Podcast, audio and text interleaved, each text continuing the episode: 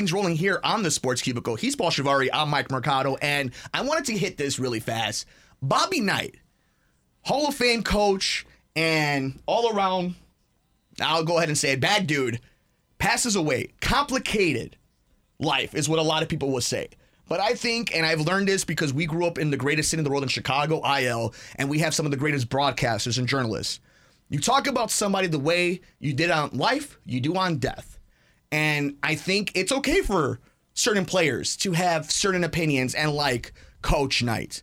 I think it's okay to acknowledge how great of a coach he was. I also think it's also important to talk about the flaws of a person. Do you have to kick a person when they're down, when they died? Do you have to be like that? No. But you have to be honest about this conversation. Too many times over the last week since his passing, I've seen too many people try to ignore the entire story of Bobby Knight. And I think here on the Sports Cubicle, the only thing that we want to address is obviously we want to give condolences to his family, his friends, and anybody he's made a positive impact on their life. A human life did leave this plane of existence. But we will not ignore a somebody's complete story. Whether it's telling an announcer, comparing something to rape, to putting your hands on a player, but we are not going to BS you here. I'm not going to BS what I've thought of the guy. Hell, would I have loved to have seen Bobby Knight take the U of I fighting Illini to a national championship? Sure. Do I wish that Hoosier Nation would hit Chicago the way it does that we care about collegiate sports? Sure. But I've also seen coaches who aren't bags win. Mm-hmm. How many NBA All Stars has Bobby Knight coach? One. Just just One. Isiah. Isiah. So there's a lot that goes around this. Mike Krzyzewski was a bag, but he kind of eased up towards the end of his run, kind of a little bit more approachable. There are ways to do this, and and I'm going to throw it to you. he Buck, was never on the level of Bob Knight, And- though. and this even is- though even though that was the guy that he, uh, that he- played under guy. at Yeah, Army. No, for sure. And it's the Bill Belichick effect. People take the wrong lessons from these coaches.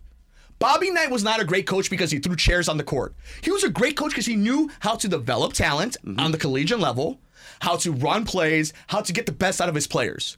Same thing with Bill Belichick. Bill Belichick isn't a great head coach because he went on the uh, the stand and was like, "We're on to Houston. We're on to Houston." So- or because he videotaped Yeah, practices yeah. or Like- encouraged his quarterback to deflate footballs. He got or- the yeah. best and he found every way to win. Yeah. That's what, and too many people emulate the wrong thing. And Bobby Knight is a great example that too many coaches of that upbringing follow the wrong things from that person. Yeah, He's the last coach to coach an undefeated team in a season. He had, I think, what three national championships in his run. Great X's and O's basketball coach. Brilliant. You know, uh, you know, Indiana's a hotbed for basketball. He kind of embodies that sort of culture and lifestyle. Brought basketball to Texas Tech.